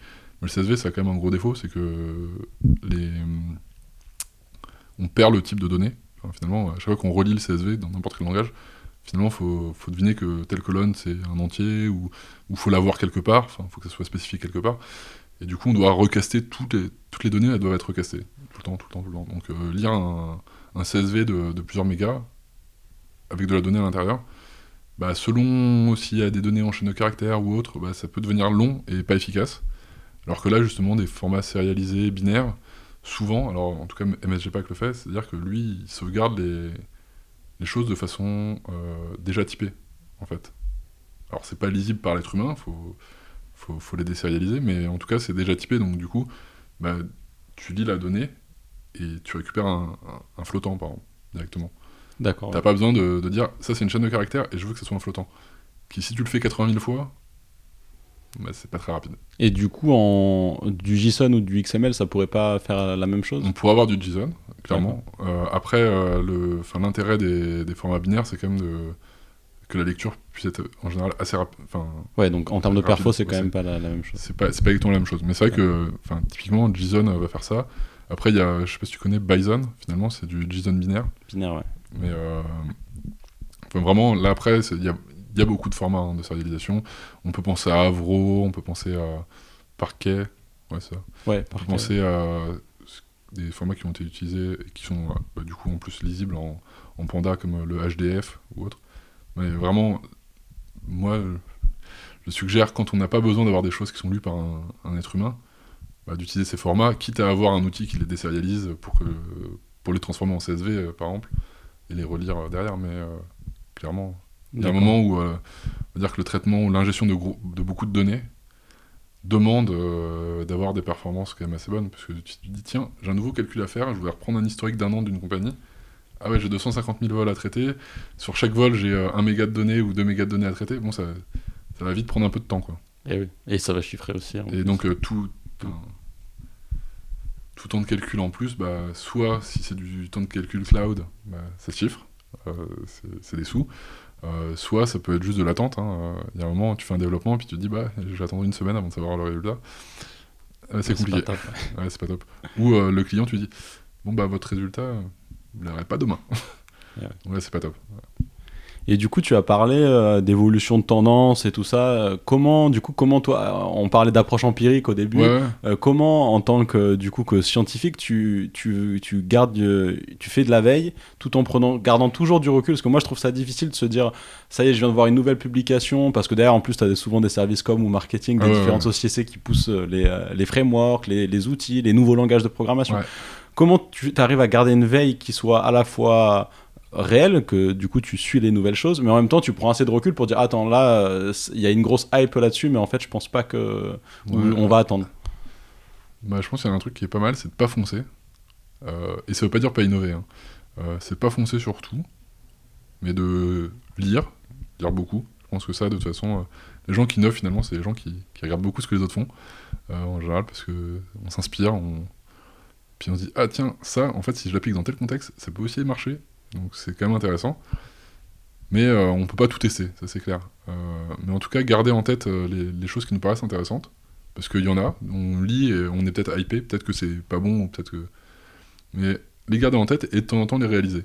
Alors nous, on a un truc qui est assez marrant, c'est que tous les trois mois, on fait un espèce de hackathon du- d'une journée, où le but c'est de livrer un truc en une journée. Donc on forme une équipe et on, on prend une journée, donc euh, par exemple jeudi, vendredi, enfin jeudi après-midi et, vendredi matin, et après, à, partir de midi, toutes les équipes présentent euh, ce qu'elles ont fait. Et le truc intéressant, c'est que euh, ça, il n'y a pas de contrainte vraiment sur le truc. L'idée, c'est de montrer un truc qui puisse être. Alors, c'est mieux si ça peut être livré directement, mais des fois, c'est de la RD et montrer le résultat de, de RD. Et du coup, ça peut être un bon format, je pense, pour tester quelque chose qu'on voulait voir. Tiens, j'ai vu tel truc, je voudrais le voir. On peut même prendre un peu plus qu'un jour, des fois, en demandant, mais globalement, euh, l'idée, c'est quand même de continuer à faire de la RD et de continuer à innover. Donc, vraiment, ce, format de, hackathon régulier, sans en faire trop non plus, ça, fait quoi? Ça fait 4 par an, si on, si on réfléchit. Bah, 4 fois par an, plusieurs équipes peuvent se dire, euh, de 2, 3, 4 personnes, après plus, je pense que ça fait beaucoup pour euh, un format court, mais peuvent se dire, tiens, moi j'ai envie de tester un truc, je teste et je vois ce que ça donne. Et après, bah, si on trouve que c'est intéressant, bah, il faut l'inclure dans les développements. Euh, ça me... enfin, je pense qu'il y a... Enfin, faut rester à faire de la veille, faut rester à, s'émerveiller devant, euh, devant les nouveautés, savoir prendre du recul quand on finalement, euh, bon bah oui, il y a des nouveautés qui amènent ça, mais est-ce que ça va être durable? Enfin, faut se poser ces questions-là. Enfin, moi, je sais que je suis lancé dans un nouveau projet il y a, il y a un an. J'ai regardé pas mal de techno. Moi, un des trucs, un des langages qui me plaît pas mal en ce moment, c'est Rust. Ouais. Parce que euh, ça allie un peu euh, les choses que j'aime bien dans le C, les choses que j'aime bien dans, euh, dans un langage peu connu mais qui s'appelle Camel sur le typage, des choses que j'aime bien en Python finalement pour la simplicité, beaucoup de choses. Ça amène aussi du packaging qui est assez simple et parce qu'ils ont déjà prévu dans, le, dans la librairie standard d'avoir un système de packaging. Donc on est là, on fait putain c'est un langage cool quoi. Et à la fin donc j'ai fait deux protos, enfin j'ai fait un proto en C tout court, un proto en à la fin, euh, on est parti sur Java parce que euh, parce que le choix euh, finalement de de techno paraissait quand même beaucoup plus simple de faire du Java et beaucoup plus durable que que ces nouvelles techno qui sont malgré tout hyper intéressantes, mais où il n'y a pas une traction non plus ouf, on va dire. Sur Rust, moi ça fait quoi? 3-4 ans au moins que j'en entends parler, 3-4 ans que je regarde, 3-4 ans que je fais des, des petits bouts de code, euh, on va dire, de euh, quelques jours dessus. Mais finalement, euh, bah, je vois pas une grosse communauté derrière. D'accord. Il y, a, y a des gens qui en font. Euh, on voit clairement qu'il y a des gens même qui en font pour euh, des librairies Python ou autres. Donc c'est intéressant. ça- C'est quand même un, un langage et une techno qui arrive à s'interfacer avec d'autres choses. Mais ça n'empêche que, euh, enfin pour moi, il n'y a pas un- comment dire, un- une masse critique suffisante pour, que, euh, pour l'intégrer dans, dans un développement d'entreprise euh, où derrière, bah, faut recruter des gens, il faut recruter des gens qui vont en faire. Donc euh, bah, il va falloir les former, il va falloir... Enfin, Et oui, il y a tous les tous il ces il y a tout ça, donc des, des- des fois, voilà, c'est pas parce qu'une technologie nous plaît beaucoup qu'on qu'on peut vraiment l'utiliser. Après, faut, faut pas s'empêcher de regarder, et je pense que je referai des projets en Rust euh, régulièrement parce que ça me plaît. Et du coup, ouais, les blogs que tu suis ou je sais pas, c'est plus, enfin, quels sont les, les sites? Après, on les mettra dans les notes de l'épisode, mais si tu as des là en tête qui te viennent, euh, des références ou des, des flux RSS ou des, des blogueurs ou des. Putain, je, vais- je vais passer pour un con, mais je suis pas de, de flux RSS ou de, euh, ou de blog spécifique. Après, il y a quelques développeurs que, que je lis, clairement. Donc je pourrais donner des, des noms, mais Yes. Y a des développeurs Python que, que j'aime beaucoup et que je lis parce que j'aime beaucoup la philosophie qu'il y a derrière, en général, beaucoup de choses qui sont faites en Python, comme la simplicité, la, lisibilité, on va dire. Finalement, euh, je trouve que c'est un langage qui est, qui est très bien dans le sens où euh, les gens se posent pas la question de la performance en premier, même si, à la fin, ça peut l'être. C'est-à-dire qu'à la fin, il y a quand même pas mal de librairies Python qui sont écrits en C, pour, euh, pour être performantes, pour, pour fonctionner correctement. Mais ça n'empêche qu'au début, bah, l'idée c'est plutôt d'être lisible et d'être euh, simple. Et ça enfin, je pense que un projet informatique, pour durer, euh, c'est quand même les, les qualités essentielles au début. Alors la performance, ça va de soi, parce que finalement, euh, bah, si c'est pas assez performant, à un moment donné, le projet, il, il tombe... il va tomber quoi. Eh on oui. ne pourra pas avancer, les clients vont pas être contents. Donc c'est normal, mais je pense que c'est. Enfin, des fois, on se préoccupe un peu trop de ça. Enfin, on a eu tendance à se préoccuper trop de ça quand. Bah, quand, en tout cas, en termes de software engineering, euh, bah, je pense que la maintenabilité du code, la lisibilité du code reste très importante. Est-ce qu'on n'écrit pas que pour soi, mais aussi Bah, pour... on n'écrit pas pour soi, enfin, Et ouais. euh, ou euh, quand on écrit pour soi, on, reste tout seul. enfin. Oui, oui. Donc euh, on va plus vite tout seul, hein, clairement, mais on va moins loin. Ah oui. On fait moins de choses, Enfin, parce qu'il n'y a pas d'interaction. Alors c'est plus facile hein, de gérer un projet tout seul. hein. Ça, c'est ça, on, on est d'accord. Il n'y a pas besoin de gérer des avis différents, donc déjà c'est- c'est cool. On direction. Là, tu Euh, viens juste de dire par la négation le- la Mais- conclusion du podcast Seul on va vite, ensemble. euh, L'introduction, pardon, que je mets Seul on va vite, ensemble on va loin. Donc c'est exactement. euh, Ouais, ouais, là, je te rejoins complètement. Non, mais c'est. Enfin, après, euh, je pense que c'est une citation de, de quelqu'un de célèbre, mais. euh, enfin, Ouais, j'ai déjà vu plein de fois, euh, mais. euh, ça, mais- je dis que c'est un je- adage parce que c'est compliqué de savoir qui l'a dit en premier. mais... c'est- après, on, on tombe dans des trucs un peu bizarres. euh. ouais, ouais.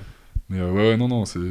bah, ça, ça reste vrai. Hein, euh, Les équipes, c'est fait pour, euh, pour faire plus de choses et les faire, on va dire, avec euh, une richesse plus grande, parce que bah il y a des avis différents qui, qui arrivent. Ça crée des fois des, des désaccords, on va dire, mais c'est ces désaccords qui, qui font grandir les, produits, je pense. Enfin, c'est là où on trouve des solutions meilleures. Enfin, en tout cas, mon impression, mon ressenti, c'est que bah, tout seul, en fait, finalement, le- il y a un manque d'originalité Hmm. à un moment donné. Non, mais je te rejoins complètement. C'est aussi le fait de challenger qui fait que. Ouais. Enfin, les, les opinions qui divergent, qui, qui enrichissent en fait le débat, qui enrichissent en- au final Ouais. la connaissance, quoi. Bah, moi, les, je pense que c'est vraiment les, les gens que je préfère, euh, avec lesquels je préfère travailler, c'est les gens avec qui j'ai eu le plus de désaccords presque. Oui. J'exagère un peu, Oui, pas- oui. hein, faut, faut que les désaccords restent euh, cordiaux et, euh, Bienveillant. et bienveillants, mais on va dire les, des désaccords fonctionnels ou, ou de conception, on peut en avoir beaucoup, et bah, moi je trouve que c'est ce qui m'a enrichi le plus et qui m'a fait apprendre le plus.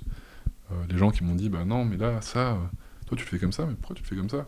Réfléchis, tu pourrais faire comme ça. Alors, des fois on le prend bien, des fois on se dit, ah, mais pourquoi il m'embête avec ça? Mais en vrai, euh, à la fin, on en sort grandi. Quoi.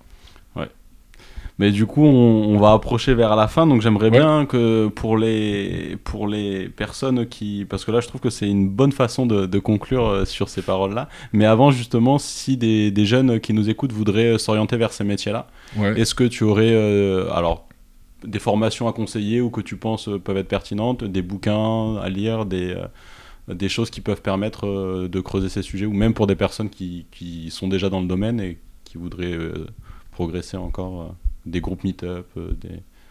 Ouais, alors c'est compliqué. euh, Parce que je, je suis pas dans le style à retenir des références. Je lis beaucoup de choses et euh, des fois, euh, c'est. bah, J'oublie un peu de qui ça vient. on pourra mettre dans les notes on, de l'épisode, on pourra mettre dans les notes de l'épisode, enfin, j'ai des références. Moi, j'ai.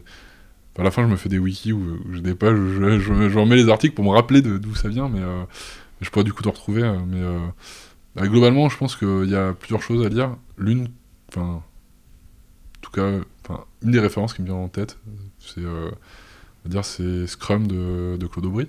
dire. Mais ça paraît tellement évident que euh, je pense que enfin, beaucoup de gens vont, l'avoir lu. Surtout qu'en plus, l'une des dernières éditions, euh, la photo, c'est moi qui l'ai faite. D'accord. cool.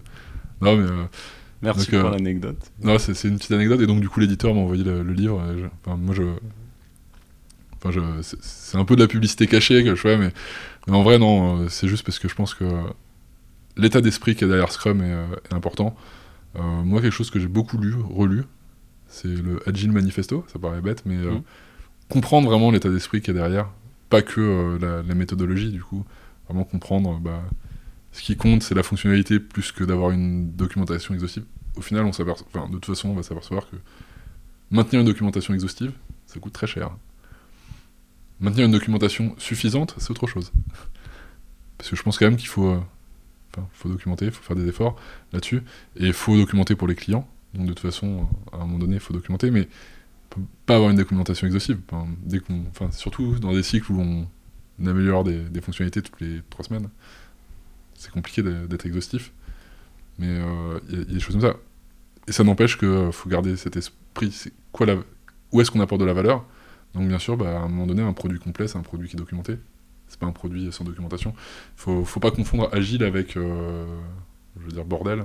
C'est oui, pas non plus une façon de faire des logiciels où on, où on oublie euh, les règles et on, et on fonce. Alors, on s'abstrait de certains problèmes, où on diminue les temps de, de vision de certaines choses pour, euh, pour aller plus vite. Mais Et après, du coup, sur la partie data engineering. Data sur, euh, engineering, c'est compliqué, euh, parce que là, pour le coup, c'est quelque chose où moi, euh, au début, je trouvais pas beaucoup de choses qui m'intéressaient, euh, en tout cas en termes de lecture. J'ai mis pas mal de temps à trouver des, des choses intéressantes. Alors j'en ai trouvé, ça fait quelques années, donc si je retrouve les liens, je te, je te les passerai, clairement, volontiers. Mais vraiment, c'est vrai que ce que je trouve un, un peu décevant, enfin ce que je trouvais un peu décevant moi à l'époque, c'est que je trouvais beaucoup de choses sur la data science. Mais finalement, c'est des choses où très rapidement, nous, bah, on s'est formé à ces choses-là parce qu'on on en a eu besoin en fait. Et finalement, après, bah, comment tu construis les tuyaux qui vont entre tout ça? Il n'y a pas grand monde qui te dit, euh, bah, pour construire un data lake solide, il faut que tu fasses ça, ça et ça, et il faut que tu mettes tel techno, ou sinon on te parle que de techno. Quoi. Donc tu vas lire des trucs sur Hadoop, sans en voir vraiment l'utilité, puis après tu vas même lire des gens qui disent, ouais, bah, il y a un mec qui a fait un cluster Hadoop, moi je fais mieux avec des script shell. Quoi. Donc euh, j'exagère, mais il y a, il y a quelqu'un qui, a- qui a montré ça, que finalement le cluster Hadoop n'était pas si, si efficace, et tu fais, bah, merde, fais chier. Donc, euh, ouais, c'est. c'est- là-dessus où je trouve que c'est- pas obligatoirement simple, mais après, au bout d'un moment, on se, on se construit aussi sa vision nous-mêmes, hein, enfin, vision nous-mêmes en tout cas, mais euh, Ouais, on teste, c'est ce que tu disais aussi. on teste beaucoup de choses, on- il y a des choses aussi qui, euh, qui ressortent, hein, après, il y a des. di- Enfin, j'ai envie de dire. Un design dans un logiciel, soit on le, conçoit dès le début, soit il y a des designs aussi qui ressortent à force de faire les choses. Finalement, tu sais, quand on fait des briques un peu où on essaie d'isoler les choses, ah, pardon, on fait des briques où on essaie d'isoler les choses, euh, je pense que l'isolation et le fait d'avoir des contrats entre briques euh, reste quand même euh, un des concepts les plus, euh, les plus marquants et les plus, euh, les plus intéressants finalement de l'informatique. Finalement, quand on sait comment un système fonctionne, bah, on peut interagir avec de plein de façons différentes. Bah après, au bout d'un moment, finalement, le design, euh, on va dire, apparaît en soi, parce que finalement, bah, tu as fait plein de petites briques. Donc tu es presque déjà dans, des, dans du microservice, euh, presque, on va dire, sans le vou- vouloir ou le savoir. Oui, c'est vrai qu'en ce moment on parle de microservices. On parle beaucoup de ouais. microservices, mais enfin, moi, à l'époque où on a commencé en 2010, on parlait un peu moins de microservices. En tout cas, ça commençait à apparaître. Hein. Je dis pas que, que ça paraissait pas. Assez rapidement, il y a eu des choses comme, euh, je sais plus, euh, enfin, des publications comme, euh, comme les, les méthodes de Spotify ou, ou autres, qui paraissent, euh, qui, qui restent inspirantes, je pense. Après, euh, ils ont la taille, je pense, pour pouvoir faire ça. Il y a un moment, c'est dire que quand t'es petit, t'es pas obligatoirement la taille pour pouvoir faire ce que d'autres te conseillent. Alors, faut, faut le garder en tête, c'est une belle vision, mais euh, je sais pas si tu vois un peu l'organisation de Spotify où ils ont. euh, Oui, les pas squads, euh, ouais, avec les le- feature teams. Et... Ouais, voilà, avec des feature Mhm. teams. Moi, je j'adore cette idée. hein. Et, euh, mais ça n'empêche qu'à un moment, quand t'es 20, tu peux pas faire ça. Oui. Enfin, ou tu peux le faire, mais t'as deux, t'as deux équipes. Quoi. Et donc Voilà. après, ouais, c'est bah, toujours ce- cet aspect aussi travailler ensemble. euh, travailler ensemble. et- Moi, je pense qu'il est assez important. On a quand même la majorité de, nos- bah, de, de mes collègues qui sont à Toulouse. On a quelques collègues à Hong Kong, euh, un collègue au Canada et un collègue en, en remote à, à Lyon. Mais ce fait d'avoir vraiment une place centrale, alors ça paraît bête, hein, surtout maintenant où on parle beaucoup de télétravail, hein, j'ai envie de dire, euh, bah, des fois quand même se retrouver tous ensemble, euh, c'est agréable parce que c'est aussi se retrouver tous ensemble pour une bière, ou euh, c'est un des avantages de, travailler en centre-ville, on va dire. Mais euh, enfin, il y, a- il y a quand même euh, bah, partager des choses avec ses collègues, c'est plus facile, je pense. Ouais, et bah c'est très beau mot de la fin. Euh, Pierre Célim, merci.